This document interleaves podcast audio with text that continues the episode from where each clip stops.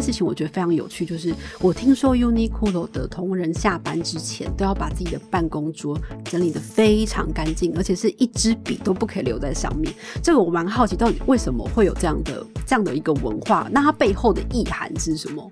我自己因为加入 Uniqlo 已经有十年的时间了。但我现在还是记得，我刚进去的时候，我也因为这件事情有小小的惊讶了一下，也请教了我当时的主管。那我永远都记得他告诉了我什么，我也会这样的在告诉其他所有的人。那他就告诉我说：“你能够想象，那你的店铺，你会把笔留在就是你的卖场上吗？你会把垃圾留在那里吗？你会把你私人的包包放在那里吗？只因为你明天还要用。”这是不可能发生的事情。那所以呢，我们要怎么做到我们的呃本部跟现场应该是完全一模一样的基准？我为什么会印象这么深刻？因为我觉得小小的一个问题，结果我得到的是一个很大的跟公司的文化相关的一件事情。商周 ESG 与永续者同行。大家好，我是商周 ESG 主编管务员小管。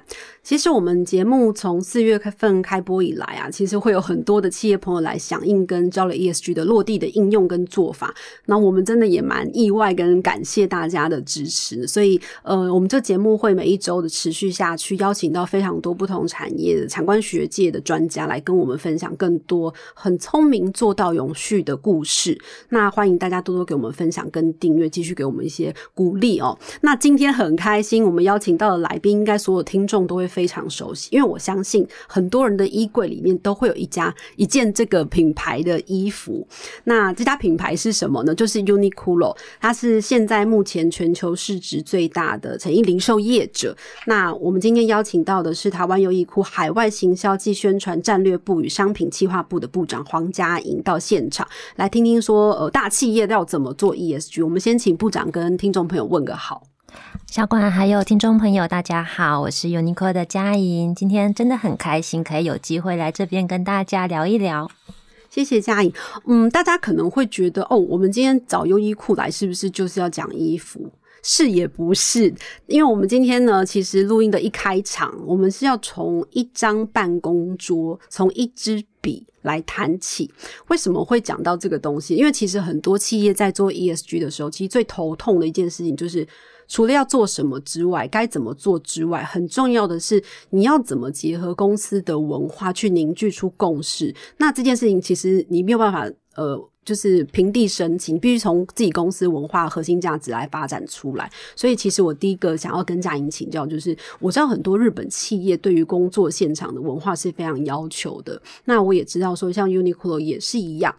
那包括就是非常的注重五 S，这个五 S 就是整顿整。呃，整理、整顿、清扫、清洁跟素养，它是一个日文的发音嘛？对，因为每一个开头是 S，所以才叫五 S。那其实它的本意就是说，我们把现场现场清理干净，让问题现形。那有一件事情我觉得非常有趣，就是我听说 Uniqlo 的同仁下班之前都要把自己的办公桌整理的非常干净，而且是一支笔都不可以留在上面。这个我蛮好奇，到底为什么会有这样的这样的一个文化？那它背后的意涵是什么？对，我觉得其实这件事情的话，我自己因为加入 Uniqlo 已经有十年的时间了，但我现在还是记得我刚进去的时候，我也因为这件事情有小小的惊讶了一下，也请教了我当时的主管。那我永远都记得他告诉了我什么，我也会这样的再告诉其他所有的人。那时候呢，其实知道的是说。嗯，我们必须要非常重视一些善前的准备，还有更重要的是，虽然我们是在本部工作的，但是本部的工作就是为了现场而存在。那我们的现场就是我们的店铺，那我们的现场就是为了消费者而存在。那他就告诉我说：“你能够想象，那你的店铺，你会把笔留在就是你的卖场上吗？你会把垃圾留在那里吗？你会把你私人的包包放在那里吗？只因为你明天还要用，这是不可能发生的事情。那所以呢，我们要。怎么做到我们的呃本部跟现场应该是完全一模一样的基准？因为我们心中都是有一样要为消费者服务的精神，那也都是因为是我们要有改变服装、改变尝试、改变世界的精神，然后要有真善美。那这个东西呢，其实一个小小的行动，其实它就符合了你所谓的真善美这件事情。那所以我记得那时候听，所以我我为什么会印象这么深刻？因为我觉得小小的一个问题，结果我得到的是一个很大的跟公司的文化相关的一件事情。那这也回扣到我那时候就想起来说，哦，我其实我从在面试的时候，那时候我就遇到好多好多的人，因为面试其实。经历了非常多关，嗯，然后大家都会提到，其实都是公司文化的问题，然后也会提到梦想。我在加入这家公司之前，很少会有人跟我说你的梦想是什么哦，你想要改变台湾的什么？你相信服装的力量吗？等等的。可这些问题我都觉得非常非常的棒。然后我也看到，呃，所有跟我面试的人，或是主管，或是所有大家是很真心的在相信这件事情的。所以那时候我是很快速就感受到了这个文化的力量。因为像我们一般人听到这件事情，都会觉得说不可思议，为什么要要求我这么多？就是大家会对于公司的规范，如果你没有跟员工去沟通这个规范后面的意涵的话，其实员工很容易误解，或者是他会排斥。那在这个过程当中，就包括说，像嘉颖每次面试新的同事要进入来的时候，他们都没有这样的疑惑吗？就是说，诶，为什么？然后可是真的，就是这个过程是怎么去跟员工沟通？我觉得这也是很真的是很累积的。那这个沟通，我觉得从面试就要开始了，甚至从面试之前，大家都会去收集一些公司的情报嘛。对，那你就会看到很多的东西，是不是有告诉你我这间公司的精神跟为了什么而存在？我觉得，反正这个是。对所有的事情来说最重要的，但我觉得今天真的这些问题都让我回想到好多我刚进公司的时候的事情。我那时候也还记得说，哦，第一个是哇，面试官他真的是眼神闪闪发光的跟我说：“佳颖，我们一起来改变台湾人的服装，我们一定可以做得到，然后可以带来力量。”然后我也一直记得说，哇，原来这家公司有这么多机会可以听到非常多经营者的理念。因为可能呃，我当然以前也有其他公司的经验，你可能听到大老板们说话，可能一年一次，对，或者半年一次。那但是呢，其实加入优衣库，我们每个礼拜都有周会。那周会的话，或者是我们还有月会，嗯，然后半年也还有店长大会。那这里面呢，会不停的听到，不只是关于台湾这边的经营者，他们告诉你说做什么事情是为了什么做。那你也会听到很多像是呃刘景珍社长的话语等等的。那我就觉得哇，有这么多的机会，可以听到非常多的，到底是为了什么这个工作的意义，然后这个品牌的理念跟价值。其实这个对当时的我来说也是一个很大的，觉得哇，很不一样的感觉，这样。对，但我觉得就是因为我们刚刚前面有聊到，就是说企业其实在做 ESG 的时候，其实大家会一开始很急的去找说我要做什么，我要怎么做。其实大家会很常忽略一件事情，就是你怎么样从你的公司基底的文化去推印出来，或者是跟大家凝聚出我们要做 ESG 的什么事情。它的背后是一定要回到说为什么我们要做这件事。就像刚刚嘉颖讲的，就是说要让大家理解背后的原因，而不是埋头就赶快去做了。所以我才会想说，哇，我我们。这个细节文化是怎么样去发展出来，然后让大家全员上下都可以理解，而且是完全的真心 buy in 这件事情。那这个就其实回到我们就是公司在发展 ESG 的时候，因为刚刚有讲到说，我们每一周、每半个月，可能每呃一一个月就来一次，大家就是全体的大家的沟通。所以其实我们在做。ESG 这件事情在凝聚、在对焦的时候，是不是也是有用这样的方法？就是从内部这件事情，就是因为我们原本就有这个凝聚共识的这个很惯常的文化存在了嘛，所以我们一开始在沟通我们 ES 我们 Uniqlo 要做什么样的事情的时候，是不是也是用这样的方法流程？对，我觉得也是一样的。第一个是因为本身的品牌的一个呃文化价值的理念没有变过，真善美，然后要改变服装、改变尝试、改变世界。只是说现在加入了更多 ESG 我们要做的事情的时候，这一切是很容易被贯穿起来的。哦，对，因为本来就觉得啊，我们应该要为这个呃社会做事情。那现在有更多的、更好的，因为 ESG 告诉我们更多的方向了，那我们可以在这里面去思考。那同时，这个当然也会透过，比方说从总部，然后到台湾，到台湾要到每个员工。对，其实这些东西我们真的就是像刚刚说的，呃，有很多很多的交流跟沟通的机会，让大家把更多。的焦点放去说哦，我们大我们知道大家都很想要做好的事情，我们现在更有力量可以这么做了。那我们一起来提案来思考好不好？所以真的会收到好多好多 很棒的建议跟做法。所以，比如说，我知道是呃，我们从二零一四年就开始推这个二手衣的回收。那其实因为现在各大的呃成衣品牌，其实大家都在做这件事情，就是二手衣回收，然后再不论是要重置，或者是说呃捐赠出去。那我好奇是说，我们一开始做这件事情的时候怎么做？因为如果说员工知道说，那其他大家都这样做，我们做有什么不一样呢？这件事情当初是怎么沟通的？对，当初其实真的是，因为我们除了很重视细节之外，也很重视本质。嗯，就是你为了什么做，而且这个必须是要跟你的品牌本身是有关的嘛。因为说真的，要做好的事情，真的太多方方面面都需要去做到了。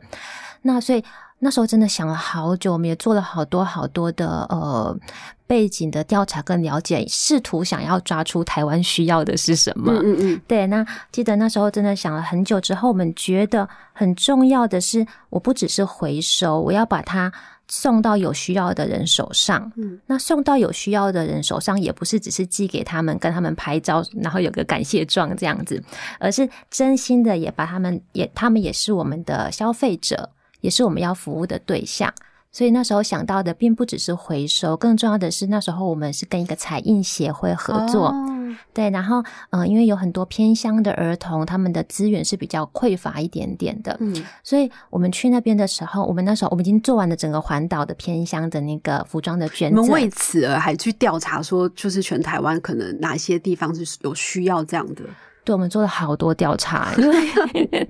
因为很很太太太多事情可以可可以去做了嘛。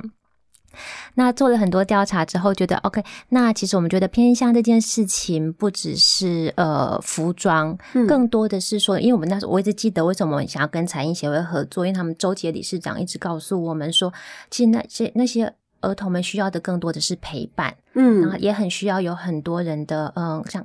看到工作的意义跟价值，嗯，所以我们会去学校，然后把那个礼堂布置成我们的店铺的样子，嗯嗯，然后我们的员工都好热烈，大家都好想要参加，我们还要遴选一下，遴选位置遴选，对，然后把它布置成是像这店铺的样子之后，也不是说哦，那你们就去选，我们会有就是分组，然后会有哥哥姐姐。带着他们去选服装，然后你就看到说哦，小朋友很开心，因为是真的是可以理解到我要怎么选择啊，然后可以学习，然后他们也会有一些很多概念，然后也有很多人是说我要选给我的爸爸跟妈妈等等的，然后也会跟他们一起做微笑体操，就是是有一些陪伴跟参与的。那所以我们很。今我觉得比较不一样，真的不是说我东西就给给你，就不是纯纯粹捐赠的。对对对，我觉得它更更重要的，我们收到很多回馈是这一段时间的陪伴，我真的很感谢大哥哥大姐姐们这样子。然后有人说我以后也要在 Uniqlo 工作。然后 我们多久会去一次？这样全岛的就是不同，多久去一次？其实我们的时间是不定期的举办，对。但是其实我们已经之前就一开始二零一四年想要举办的时候，我们还蛮快速的就完成。的环岛，我记得还有到澎湖去，嗯，对，然后后来也扩大了，不只是偏乡，还有像是养老院，我们也有去。然后养老院我们还做了那个长者的服，用二手服，然后我们走秀。哦，好可爱，就是就是，我觉得，嗯，但就像刚才小管提到的，不是说真的是，嗯嗯，大企业有钱就做，其实我们真的也没有。不是重点，不是在钱这件事情，重点是怎么样能够去嗯贯彻跟企业本身的那个价值是有关的，然后跟其他人不一样，因为 Uniqlo 服务是很棒，我们很尊重所有的人，尊重消费者，那把这件事情也体现在服装的回收跟捐赠这件事情上面。我然后在这里面，我觉得更重要的是员工们很开心。嗯，对他们真的会真真实实的感受到工作的价值。你平常卖卖完服装，可能当然也是会有很直接的回馈，但是你去养老院的时候，你陪伴着他们，跟他们讲怎么挑选，然后看他们穿上去之后，很开心的样子。其实因为我自己印象也很深刻那一场，因为那个表情是完全不一样的。然后最后可能一些长者们他们会一直拉着我们的员工的手，就说：“哦，真的很谢谢你们今天来，就是陪伴我们这样子。”我觉得这这这些东西，除了是它真的有意义跟价值之外，对于我们的员工来说，我觉得它也是很无可体无可取代的一个体验。嗯，刚才你讲到服装的力量，如果我只是作为一个单纯买衣服的消费者，其实我会自己没有什么感觉。但你刚刚听你这样讲这一段故事，我会觉得哦。服装的力量好像真的，它不只是一块布、一块制成出来很好看的衣服，它可能可以真的就是让人很开心，然后你可以改善很多，比如小朋友的生活，对，然后 这个服装的力量确实是，确实是，而且它现在还要发挥永续的感觉，就是我知道说有我们还要做这个循环经济这一块，而且我听说你们不只是。回把衣服回收回来而已，你们还做了一个东西是在制成上的改变，就是因为大家都知道 Uniqlo 的羽绒羽绒衣非常的就是 popular 嘛，就每个衣柜大家都有一件这样的羽绒衣，但是要回收这件事情其实不只是回收回来，它要必须要可以再制才能发挥它的二次效果，所以你们还为此而改变那个机器，是不是？就是制成的机器。对，其实我们嗯，我们深信就是如果要做这这件事情。很多事情其实是没有被发明之前，你不知道它可以做的。就好像这这也是跟品牌理念很有关，就像是吸湿发热衣好了。你没有发明之前的话，你可能不知道说哦，原来冬天可以穿这么薄，有这么保暖，而且这个价格大家都负担得起。或者是羽绒原来可以这么轻，那像我们在更进一步，像刚刚提到，那我们更更要有这种再生跟回收的观念的时候，但是羽绒到底要怎么回收啊？到底要怎么再制啊？这个根本这个世界上没有这个技术，对，也没有这个机器。那但是很庆幸的是，我们有很好的第三方伙伴，他们跟我们一样一直的。急于想要让这个世界更加美好，所以那时候我们就是跟东立合作。东立是我们很棒的一个呃呃伙伴。那他们是制造那个机器的，他们他们是制造那个，他们是最做材质的。嗯，像是我们的这些像吸湿发热衣啊等等这些布料是是跟他们合作的。那所以他们就我们就跟他们一起合作，然后有这个机器。那这个机器它就是可以让你的羽绒可以再生，然后可以再重置这样子。那所以有了这样的机器，我们才有办法。我们就做了，真的是有二手羽回收回来的羽绒，然后做到的服装。但是也不是做到这样就好了，这个东西还要讲究，就是哦，它的设计性也必须是非常好的。所以也特别是请我们的设计总监，就是他也是前爱马仕的设计。的那，所以你看到这些服装，它其实除了有再生的那个材质的价值之外，它在设计性上面，然后剪裁上面，完全也都是精品的一个感觉。所以我们自己是觉得，这一切都要融合起来，才能够符合我们的品牌的精神。我们现在这个羽绒衣的回收状况是怎么样？台湾是不是？我好像听说，就是因为台湾人非常把回收做得非常好嘛，可是，在回收羽绒衣这件事情上面也做得很好嘛。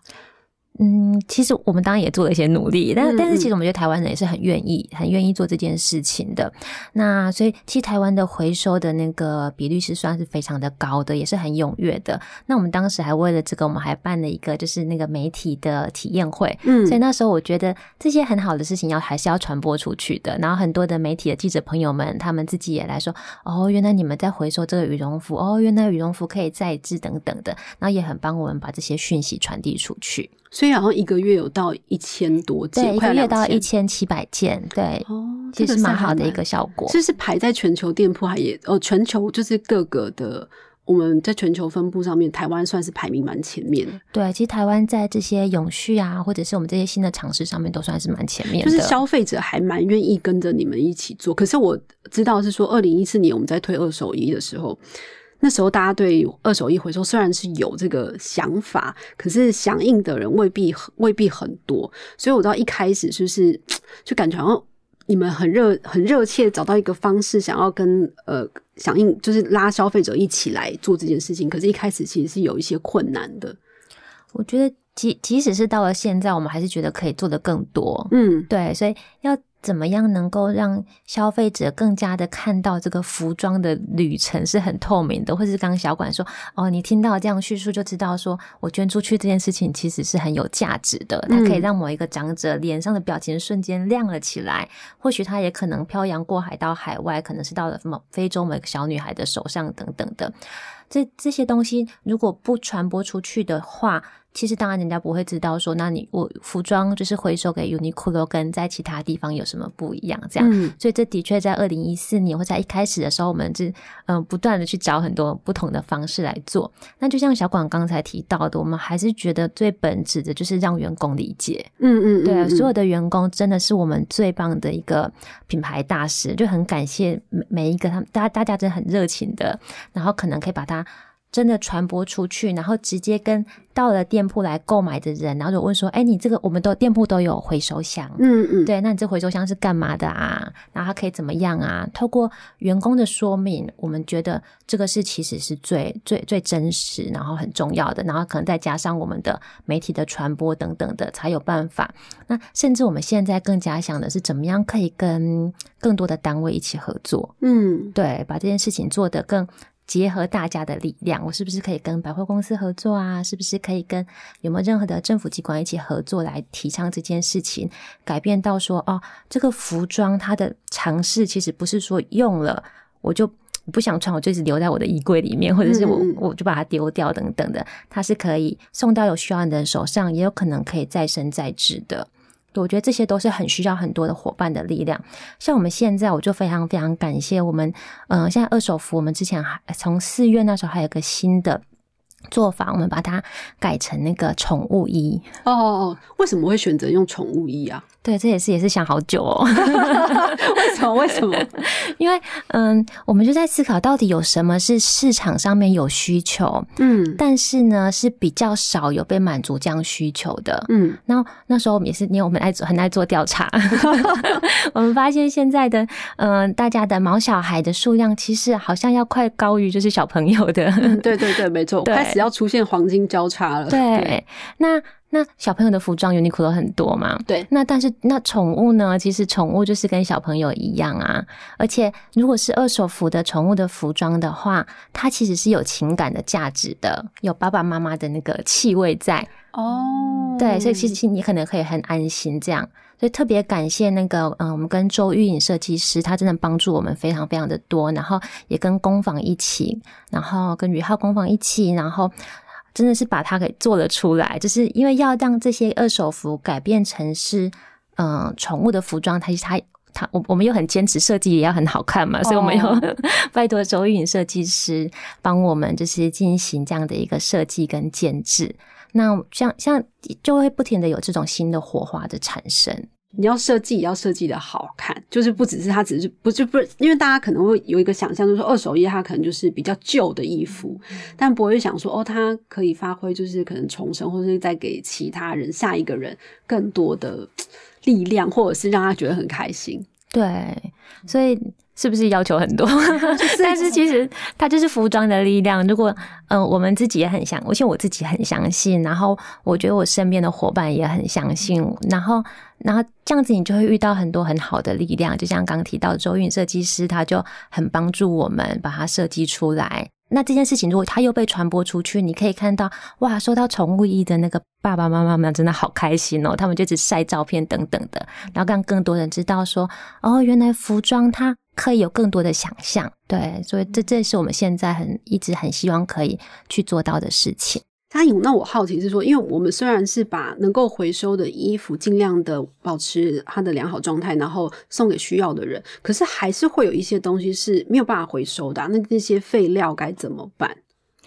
对，其实我们只要是回收东西，我们都会把它分类，然后把它。给就是因为让它是好的状态去送出去的，但的确还是有可能会回收到有一些它真的是无法再送出去的时候呢。那这样很棒的是，我们有找到也是很好很好的合作的伙伴龙顺绿能。嗯，那他们这个技术可以让这样的服装呢，它可以转变为燃料棒。那这个燃料棒也是跟我就是环保署这边其实是有认证的，所以其实等于是你可以看到，我们很开心可以让这个服装它的旅程，它是可以真的到了最。终，即使是不能够再被送到需要的人手上，但它还是能够发挥它的用途的。所以，像这个燃料棒的话，最后就会拿去做气垫工生厂的需求，那变成它还是一个非常有价值的一个东西。它可以发挥它就是最后的那个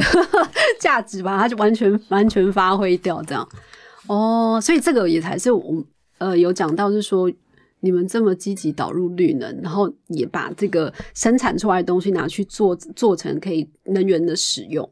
对，其实这也都回扣到就是我们的集团的目标，希望二零五零年可以达到碳中和这样的一个目标。可是这个也也反映一个事情，就是我也蛮好奇的，就是说，因为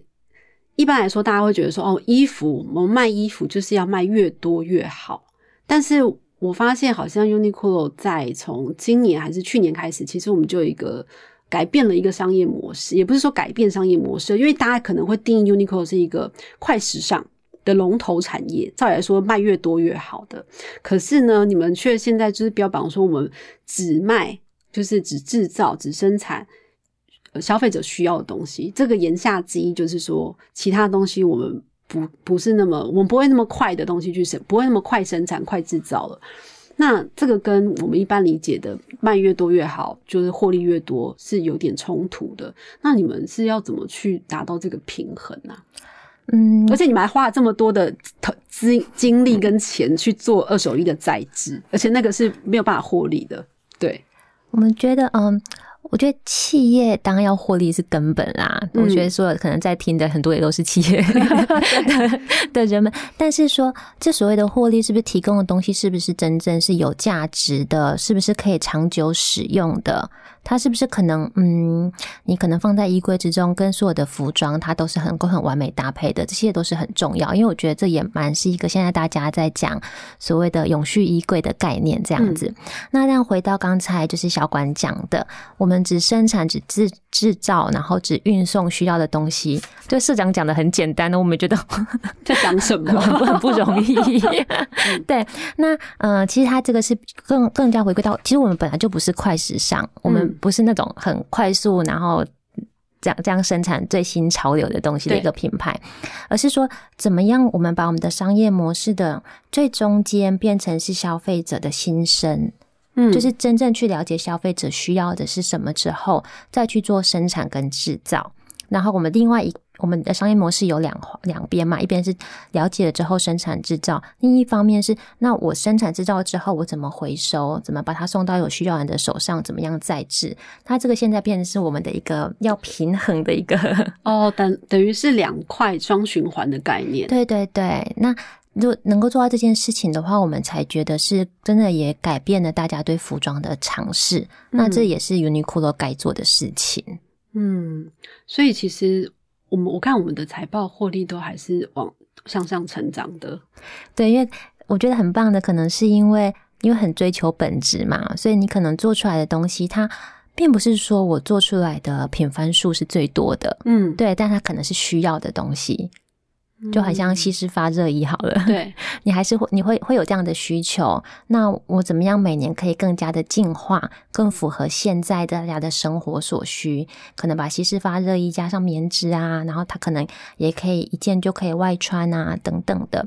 那我们发现这样子的东西它是比较隽永的，所以相较的它可能的频繁数不是最多，嗯，但是一个东西它是量可以是大的，嗯，而且我们也很。我们我们公司真的也还蛮多理念的坚持的，就是那个服装要说得到它是一个符合来福瑞尔的基准的话，它我们的品牌理念是来福瑞尔，然后它里面会有很多对于服装的几大准则。哦，lifewear 的对对，lifewear 的概念。那嗯，要做到这样的话，必须那个服装是全世界不分。不分什么种族啊，然后不分国家，大家都有需求的东西。那这样的概念之下，其他的量会是大的哦。理解，就是说，呃，台湾、呃亚洲跟呃欧美的人，他们对这东西是共同都有所都有需求。对对，哦，坚信真正好的东西要全世界的人。天哪，这个 这个产品设计有点有点那个，因为很多公司其实会去想说，我要 localize，就是。呃，要符合在地化的生产、在地化的需求、在地化的市场，但是 Uniqlo 反其道而行，哎，你们就是说全球都要都有这个需求，全人类都有这个需求，我们才做这个产品。Yes，全人类，所以真的蛮有趣的。比方说，嗯，所以我们当然各个国家、各个区域都可以提案，嗯，但这个提案的时候，你会遇到的灵魂拷问就是：那这个全世界都可以共通吗？好，我必须在这边跟听众朋友分享一个，就是商周呢，在我们商周编辑处有一个这样的灵魂拷问，就是我们每一次在大家在讨论题目的时候，大家都会说，哎，那为什么这个每一个人都要看你这个题目？这跟每一个人有什么关系？就是你写这个题目，可能只有部分人要看啊，所以我们会有一个严格的标准，就是说。你东西出来要符合所有人都有的需求，越多人越看你这成题目才可以成题。所以一样，我们每次提报题都要有这种被灵魂拷问的这个 这个心理准备。哦，完全可以理解你在说什么。对，所以哦，这样我蛮理，我这样就懂了，因为。就是呃，因为很多呃企业其实为了符合就是在地市场，所以他们会做那种比较克制，不是克制化，应该说在地化的一些生产或者是品相的选择。但是 Uniqlo 不这样子做，对，因为我们是 Made for all，所以每个人都要做到，然后每个价格也是每个人都要可以负担的。比方说，呃，我们有一个系列叫做哈娜塔吉玛，嗯，其实它是为了那个呃有宗教信仰的女性而生而生的。一开始呢，那个马来西亚市场就说，啊，我们进了我们进了马来西亚这边，可是我们有很多很多的女性想要享受这样服装的美丽。但是需求，但是他们的选择不是这么的多，嗯，所以那时候我们就决定说，好，那我们要设计这样的商品。那一般来说会觉得，OK，那这就你就，因为它真的是比较特殊的需求，你就佛马来西亚的市场，但没有，我们就是要设计出就是 全球的女性都会觉得很漂亮，然后但但它还是符合这样子的呃有宗教的需求的女性可以穿着的，所以这个商品是在全球有贩卖的。我自己本身也是那个系列的粉丝。哦，其实我是以这个概念来贯穿啊，因为每一个就是不论是对产品端，或对客户端，或者服务上面的想法，其实就蛮我就可以理解了。虽然你们做的东西是呃只生产消费者所需的，那可能会让我们一般人有一种想象，就是说哦，那在这限制了你可能可以获利的更多的产品选项。但反而不是这样，因为在全球都有据点，然后你们设计出很多人都共通有共通需点，他们都有这个痛点，都有这个需求的东西，反而让你们因此获利有成长。我们社长常常说，真真正好的东西一定要全世界通用的。你如果真的真善美这件事情，全世界通用，因为它是真理。所以服装也是一样的概念，但我觉得就也很像刚才小管您说到的，就是商周，我自己本身也是商周的粉丝 就是看这个东西，所以我不是这个产业的，但是我也会有所得一样的道理。对对对对对，对我们还蛮强调这一点的哦。部长，我想再问一下，就是说我们这样，因为一路走来嘛，我们不只是要跟，比如说刚刚讲到跟动力的合作伙伴去开发出一个可以做永续产品的。的方法出来，我们除了跟供应链、跟合作伙伴要做这样的事情之外，因为我们卖的是终端产品，所以其实消费者端。也需要参与到我们这个，也要认同我们 Uniqlo 的想法，对永续的概念，他才会愿意接受甚至购买我们的产品。那我知道说，在 Co Action 这个部分，其实是很多企业面在卖终端产品的企业所面临的难题。那这个东西对我们来说，是不是也是相对比较困难，而且具有挑战性的？嗯，我觉得这件事情的话，还是回归到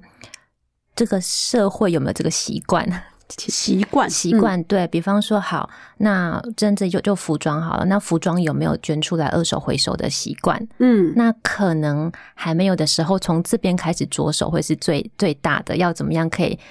着眼到说啊，这件事情是很重要的，然后也必须要建立一个信任。我觉得，因为很多人会不信任嘛，比方说，那回收了，那最最后他到底跑去哪里了？他真他真的有有效益吗？等等的，所以我觉得这个时候，小我我我们品牌，我们企业必须要非常的透明化，然后怎么样能够回应大家的问题跟需求是很重要的。但是我觉得，就是我我刚刚想表达是，我觉得不只是消费者，我觉得更大的是怎么样一起做出这个社会上面的。不能说是氛围，但是更加重视这件事情，所以我们才会想要跟更多，比方说是政府或是更多的机嗯机关啊一起合作，或者是跟商商周一起合作，这样因为这样才会是有力量的。我觉我觉得不是消费者不不愿意做，是还还没有到理解说哦，原来这样做，他他他到底是有什么，他是为了什么而做，那到底有多好？这样子，这个很有趣的一个点就是说，我们刚开始一开始在讲的那个。一个办公桌、一支笔都不可以留这件事情，就像刚刚嘉颖讲到说，他刚刚进 Uniqlo 的时候，他也觉得很神奇，为什么要这样的规定？可是理解背后的原因之后，你就会真心的相信说，哦，原来它背后是有这样的逻辑思考的。其实这件事情也可以完全反映在我们怎么去跟消费者沟通跟对话。就是就像嘉颖刚刚讲，就是我们把东西捐出去之后呢，我可能不知道你到底拿去哪了。可是如果我知道你怎么做法，而且你是为什么要这样子做，其实消费者就觉得哦。OK，那我知道，我就会有一个建立一个信任关系。其实，所以我们其实可以从 Uniqlo 这个公司文化细节看到，说他们怎么样去推广在永续上面跟消费者端的对话，就是真心的让人家相信你在做什么，而且大家共同的这个价值理念凝聚出来之后，你真的要推这个事情才会真的可行嘛，对不对？而且会越来越多的人愿意加入。对，我觉得真的是像小管讲的这样子，嗯，所以。真的，也就是企业为什么存在？然后，嗯，我要做的事情是什么样的事情？然后能够这样可以。推动之后，它是一个很循环跟正面的力量。然后你会发现，我们的消费者真的都是很棒的，大家其实都很愿意。我们只是可能没有给大家更多的机会一起参与，或者是其实有很多人都很想要做这些事情。那怎么样可以让品牌变成一个平台，可以容纳更多的意见，然后有更多的新的做法？这也是我们一直在想要努力做到的。如果是给其他的产业或企业朋友一些建议，因为大家现在都是非常的想要知道说 ESG 我哪。一块可以怎么做？那我们如果一路回首，这样过去我们这样推动的 ESG 的，不论是上下沟通也好，或者是选择的目标或理念也好，有没有什么东西是你们觉得说啊，如果重来一次，我们重新复盘一次，觉得诶，这个东西或许我们已经走过一遭，或许其他的企业或在或是呃产业在学习的时候，它可能可以不用呃走这么多的弯才找到答案，有没有什么这样的经验？嗯。我觉得不敢说是建议，但我觉真真的更加觉得是停下来思考自己的品牌的本质，嗯，然后可以提供的价值是什么，然后这个社会需要的是什么，那再来去嗯做这件事情，而不是说因为可以做的事情真的好多好多好多，对，那每个都做，然后就是嗯可能一点一点的做的话，其实它。他你你会好像有做，可他都非常的点，嗯，这也是我们，我们自己其实真的也做了很多东西啦，对，就会觉得说，那我真的还是要更加的凝聚这件事情，我觉得是比较重要的，所以不要说遇到某一个好的就说哦好，那我们现在来做，然后一下。A B C D E，员工也很累。但如果是一个大的，它是品质的本身的，像我们现在找到，我觉得要怎么样能够更加让这个服装的旅程更加透明，改变这件事情的尝试，我我我们当然还在起步当中，但我觉得它是一个比较呃，我们现在找到的一个方向跟答案。对，那我觉得把把这些事情先凝聚出来之后，再做的的时候，我觉得会是比较嗯本质性的。就是不要看到什么就开枪了，就是说哦，看到这我就敢马上跟进，看到别人做什么马上就学。其实还是要跟自己的公司文化的核心价值，然后还有公司产品的本身的本质，还有理念跟核心技术这个东西相结合，其实才可以走得比较长久嘛。而且真的可以说服员工跟消费者，或者是我们的合作伙伴跟供应链。对对对，我觉得它就可以变成一个很好的循环，然后大家一起来做，就会很有力量这样子。嗯，有还有没有什么让你觉得说，就是在我们在沟通一个局过程，或是不论是跟客户也好，跟合作伙伴也好，跟消费者端也好，有没有什么经验是让你觉得哇，这件事情真的好难，好辛苦哦？好难，好辛苦哦！就是真的，这个东西要做到很有价值的时候，你在追求自己的灵魂拷问的时候，是蛮辛苦的。哦，你说自己在，其实最难的是前面那个思考那个对那个部分，是就是说这东西我为什么而做这样？对我为什么的而做啊？我我我有没有传达出去了？我有没有好好让大家知道为什么？嗯，对，这个是我觉得反而是比较。困困难的事情，那我觉得还有一个很重要的是，千万不要让永续变成是一个人或是一个部门的工作。嗯嗯嗯，对，这是我真的在嗯，刚才主持人又让我回想起了，怎么说？因为刚刚有一开始是有这样的经验，是不是？因为可能一开始的话，呃，当然大家都会很想要做好的事情，那但提提建议，提很多的建议，跟自己本身是要进去，觉得要一起共创这件事情，我觉得是不太一样的。嗯，懂。对，那那所以我觉得蛮好的是，对我对我们来说，我们现在像我们台湾这边成立了永续的跨部门的小组。嗯，那这个小组就不只是行销部门啊、公关部门在做的，我们所有的部门，营业部啊、营业资源啊、一西啊，然后呃人事部啊，大家全部都进来了，因为这个是方方面面都可以的。可是如果没有一个本职的呃统合的话，其实会很容易，大家可可能有可能会各做各的事，或者是觉得说这个是嗯其他谁该做的等等的这样。那我们就把它统合起来之后的力量是更大的。嗯，跨部门的，对，我们有个永续发展委员会，那是每一个部门都有一个人员参与，这样子对对，都有负责的参与这样子。那但它就是一个完全是跨部门的一个大专案了。所以在这之中的话，我们在这样的凝聚之下，我觉得很棒。比方说，我们新店开发就有做到，就是嗯，我们太阳我们的路面店有太阳能的。面板的屋顶面板，然后还有我们的一些部门超好的，他们做到了，就是我们比方说我们在呃取货的时候，到它因为有时候一西订购可以来店铺取货嘛，那我们就用成是循环袋的包装，哦，就是跟那个我们有一个佩克家合作，对对对对对，像这样子之下，就是会有更多更多很好的事情是一起产生，可是是全部的委员会大家一起努力的。嗯，所以这个委员会它其实虽然是跨部门，所以大家每个部门也会都是提出 idea 之外，也要大家共同就是实践它、落实它。对对，然后呃，虽然我们刚刚前面讲到这个呃五 S 的文化，就是把现场整理干净，看出问题本质所在，而且比较方便，能够聚焦去解决它。这件事情其实也反映到，我知道说我们其实有宣布，就是台湾这边的一些店店面，我们的店铺也都要用绿电嘛。那其实买再多的绿电，如果你一开始不知道问题本质是要节能或者是做能源管理的话，其实买再多绿电也是没 用的。对，那我们现在绿电是不是包括是我们现在是好像十九家的店面，就是独立店面都是有绿店的，对不对？对，我们现在的话是从今年的四月份开始，然后我们有所谓的路面店，大家应该有看过，就是外面有停车场的那种的。哦对，那算是 Uniqlo 的独立店铺嘛。那所以我们的路面店十九家的话呢，然后都导入绿店，这样其实这也是服饰业是第一间的这样的一个尝试。你们那时候为什么会提出这个 idea？其实，嗯，这个我觉得更多也是全球来说，就我们本来就要朝这个方向而动，这样子。嗯嗯只是说它要执行上面也是需要 有很多的努力。那但我们觉得很棒的是，接下来我们很希望不只是我们一间就是有做到这件事情，希望大家都可以起来响应跟合作。所以其实今天很开心，就是嘉颖跟我们分享到，就是呃，一个是说把问题想清楚，到底为什么而做。就像我们刚刚开始前面讲到说，为什么办公上办公桌上面一支笔都不能留，它其实是背后有原因的。这件事情在给企业的一个可能同就是大家伙听众伙伴都可以理解，就是说我们在做 ESG 在做永续的事情的时候，其实真的不要。这么急，就是你先想清楚你到底为什么而做，然后你的路径想清楚了，然后跟你自己本业的核心充分结合之后，其实这个东西才能够让大家都相信。最主要是说你自己相信之外，让你的伙伴相信，让你的呃供应链相信，让你的消费者愿意相信这件事情，这件事情才真的有办法走下去。不然你只有一个自己催眠自己是没办法成功的。